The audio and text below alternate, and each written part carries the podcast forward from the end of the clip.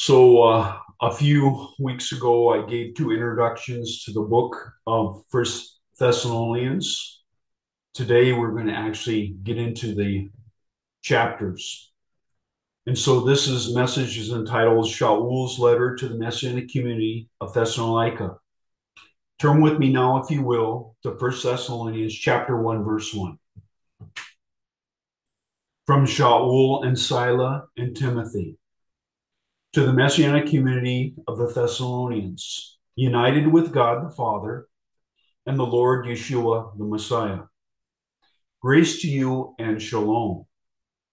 We always thank God our Father for all of you, regarding mentoring you, regularly mentioning you in our prayers, calling to mind before God our Father and what our Lord Yeshua the Messiah has brought about in you, how your trust produces action, your love, hard work, and your hope persevere. We know, brothers, that God has loved and chosen you, that the good news we brought did not become for you a matter of only words, but also one power, the Ruach HaKodesh, the Holy Spirit, and total conviction, just as you know how we lived for your sakes when we were with you. You indeed became imitators of us and of the Messiah Yeshua, so that even though you were going through severe troubles, you received the word with joy from the Ruach HaKodesh, the Holy Spirit. And thus you became a pattern for all the believers in both Macedonia and Achaia. For the Lord's message sounded forth from not only in Macedonia and Achaia, but everywhere your trust toward God became known. The result is that we don't need to say anything, since they themselves keep telling us about the welcome we received from you, and how you turn to God from idols to serve the true God, the one who is alive, and to wait for his son Yeshua, whom he raised from the dead, to appear from heaven and to rescue us from this impending wrath of God's judgment. And so Shaul was writing this letter to these members in this Messianic community in Thessalonica. And some check uh, reference verses, if you'd like to look these up. I won't read them today, but just for your added education. It speaks of Paul, Shaul, in Acts chapter nineteen. And also uh, Silas, which some translation call him Silvanus. It's recorded in Acts fifteen twenty-two. And lastly, Timothy, Acts sixteen, one and three. And so both these individuals accompanied Rav Shaul on his second missionary journey. And it goes into detail from the book of Acts chapter fifteen, verses forty, through Acts chapter eighteen through twenty-two. And of course, I'm not going to read all those verses today. So the Thessalonians, the ancient Thessalonica, is what is now the modern Salonkia in Macedonia, which is in northern Greece.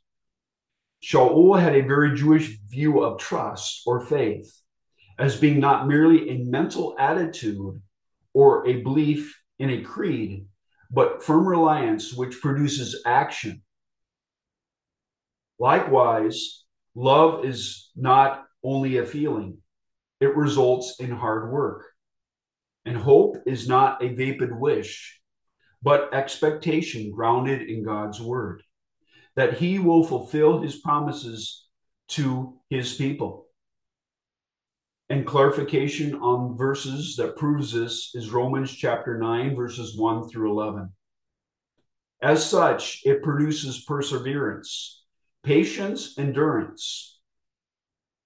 Also, check reference verses are Romans five, verses two through five, and Romans eight, twenty through twenty-five. If you'd like to turn with me now to uh, Messianic Jews, Hebrews, here's a proof text that I'll read.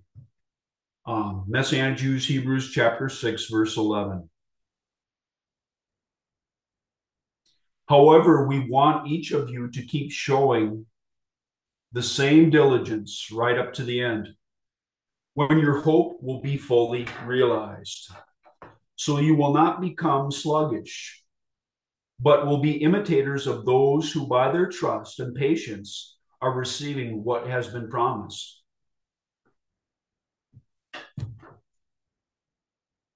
And so now as you go forward, the Thessalonians probably felt that they had been left alone to face rejection of friends and family who did not accept their new trust or faith in Yeshua.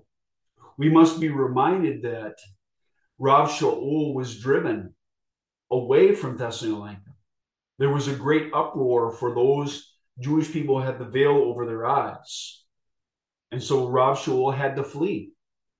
And he had just been with this new, brand new congregation just for a few weeks, sharing the good news. And many of them came to a saving faith in Messiah Yeshua. And so they felt like they may have been abandoned. All of a sudden, this guy shows up, these three men, they proclaim the good news, signs and wonders follow. But when they get tested and persecuted, they just flee the scene. And so Rav Shaul is writing this letter to let them know that they have not been abandoned. In the ancient world, it was customary to begin a letter with a greeting or a salutation that named the writer and the addressees. Rav Shaul uses format with deliberate alterations to express the profound connection between Messianic believers and assuring them that he prayed for them daily. Rav Shaul focused on the way their lives had become visibly different from the way that had been. So, the familiar combination of trust, faith, and hope, and love summarized the lives of the Messianic believers. Rav Shaul assured them that God has chosen them. He used the word you, a very, very personal word.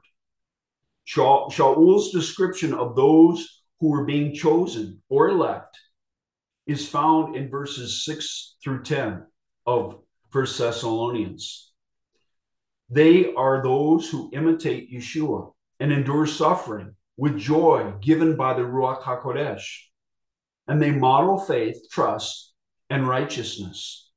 They have turned from, from sin. They had done Teshuvah, and now they serve God and are waiting for God's Son, Yeshua, to return for them from heaven. The doctrine, the teaching. Some teach that people who profess Yeshua as Messiah will be saved, regardless of how they live. Example, whether or not they repent or accept Yeshua as Messiah and persevere in their trust and faith, or possess the fruit of the Ruach HaKodesh, the Holy Spirit, is not found anywhere in God's word and is a flagrant corruption of the original doctrine of salvation preached by Yeshua and the Shalokim, the apostles. Next, the good news is often communicated in an unbalanced way. We get dry words, gospels, mushy Ruach HaKodesh, slippery grace, fanatical and exhausting total conviction gospels, and hard-driven power gospels. None of them is incomplete in itself. But the good news is balanced, mixed of all four, expressing itself particularly in the quality of a believer's life. How we live for your sakes when we were with you. So they were gave literal demonstration as they face persecution, how they were to stand. And it results in imitation. Itself is capable of becoming a pattern to be imitated and reproduced in everyone's life. Next, the power with the Ruach HaKodesh. The apostles' preaching of the gospel consisted of four essential elements. The first being, the apostles proclaimed the good news of God. And where do we find that? In, in First Thessalonians chapter two, verse eight. And Yeshua, First Thessalonians chapter three, verse two, and two others. Next, they preach God's word in the power of the Ruach HaKodesh. Where do we have our proof texts? But in Matthew three eleven and Acts chapter one, verses five through eight. And also Acts chapter two, verse four. This power resulted in the conviction of sin, deliverance from satanic bondage, and performing of miracles and healings. Where's the proof of this? In Acts chapter four, verse thirty, and also First Corinthians chapter two, verse four. Next, the message was proclaimed with great conviction. Because of their trust in Yeshua, and so the message was proclaimed with great conviction because their trust in Yeshua and through the work of the Ruach HaKodesh, the Holy Spirit in them. They possessed in their hearts a full assurance of the truth and the power of the message. Our reference proof uh, scripture is Romans one sixteen. So it's an undeniable, as believers face any type of trouble or persecution, that the hope and the joy of the Lord floods their hearts and souls. Because then they're giving opportunity to proclaim the good news, even at the point of being in a very uncomfortable or even a violent situation. Continuing, those who believed the message obeyed God's word and lived it out in their daily lives. They were models of holiness and righteousness. Without these four elements accompanied the proclamation of the good news, and Yeshua's full redemption would not be experienced in the Messianic communities. So they had to live out their faith. And if you notice in chapter one, they were highly commended by Rav Shaul, by the basis of their, their, their faith being lived out, although they were just brand new in the Lord. And that's the beauty of the Ruach HaKodesh. No matter how long you've been walking with the Lord, and if you're a brand new believer, the Spirit will lead you into all truth. He will fill you, your mouth with the right words. He'll give you the right decisions to make in your life.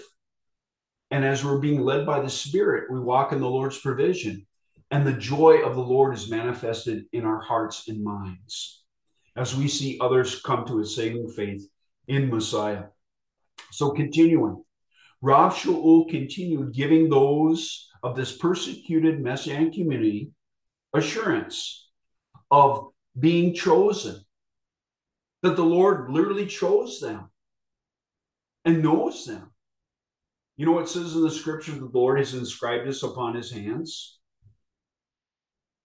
And he actually collects our tears. He was the one, one that formed and shaped you in your mother's womb. There's nothing hidden before him.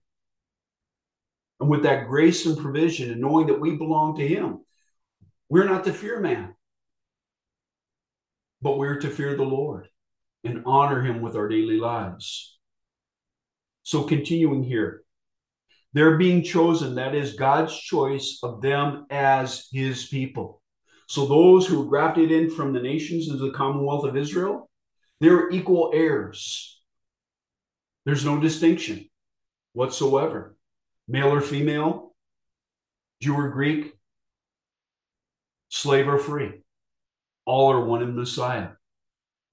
So continuing, Rav Shaul reminded the Thessalonians that they witnessed the good news with power. When Rav Shaul first brought the message, it was not a word message. Well, here's something to consider. Here's a philosophy that you may want to live by. No, it was living, because Yeshua is the living word, and he transforms our lives daily if we allow the Ruach to do it and accomplish all he desires in our life. It was accompanied by evidence of truth and its authority through the Ruach, the Spirit's power. Even though they suffered hardship, the Ruach HaKodesh enabled them to face persecution with great joy, for they were being called worthy to suffer for the kingdom of God. Christianity is sometimes seen by non-Christians as idolatry, making something less than God, Yeshua man, into God. Shaul knew what idols were and how idolaters behaved. So it is with no empty compliment when he writes that you turn from God, turn to God from idols, to serve the one true and living God, the one who is alive. Not a lifeless block of wood or stone. He then gives the proper perspective on Yeshua. He is the Son of God, as the Tanakh indicates in Yeshayahu, Isaiah nine five and six in some translations. Also Telahim, Psalm two seven, Proverbs thirty-four, and Daniel seven thirteen. Whom he raised, God's Son, whom he raised from the dead, and who will come for us at his appearing from heaven, where he is now seated at the right hand of God. And how do we know this? It's recorded in the Tanakh, Tehillim, Psalm one ten, verse one. There Yeshua is interceding for us. How do we know this? Messianic Jews, Hebrews chapter seven, verse twenty-five declares it. And when Yeshua appears, he will rescue us, Harpazo us, will be caught up in the rapture from the impending fury, the wrath of God's judgment upon this earth. The references now to end the end time events, they're here in First Thessalonians chapter two, verse nineteen. And First Thessalonians chapter three, verse thirteen, are all building up to now the climactic teaching of, of First Thessalonians chapter four, verses thirteen through chapter five, verses six. And we'll be getting into that as we progress through the book of First Thessalonians. And so lastly, now we look at verse number ten. We are to wait for his Son, Whom, who is Yeshua, whom he raised from the dead, to appear from heaven and rescue us from the impending wrath of God, God's holy judgment upon this earth. The great hope of Thessalonian believers, as well as all Messianic believers, both then, now, and in the future, was and is Yeshua's return, and Yeshua's delivering them and us from the crowning wrath of God. First, it is evidence of being born again in Yeshua, our Messiah, involves a turning from sin to do Teshuvah and turning to Abba, Father God, to wait for his Son, Yeshua, to return for us. The last part of verse, uh, chapter one, verse ten, and to wait for his Son from heaven.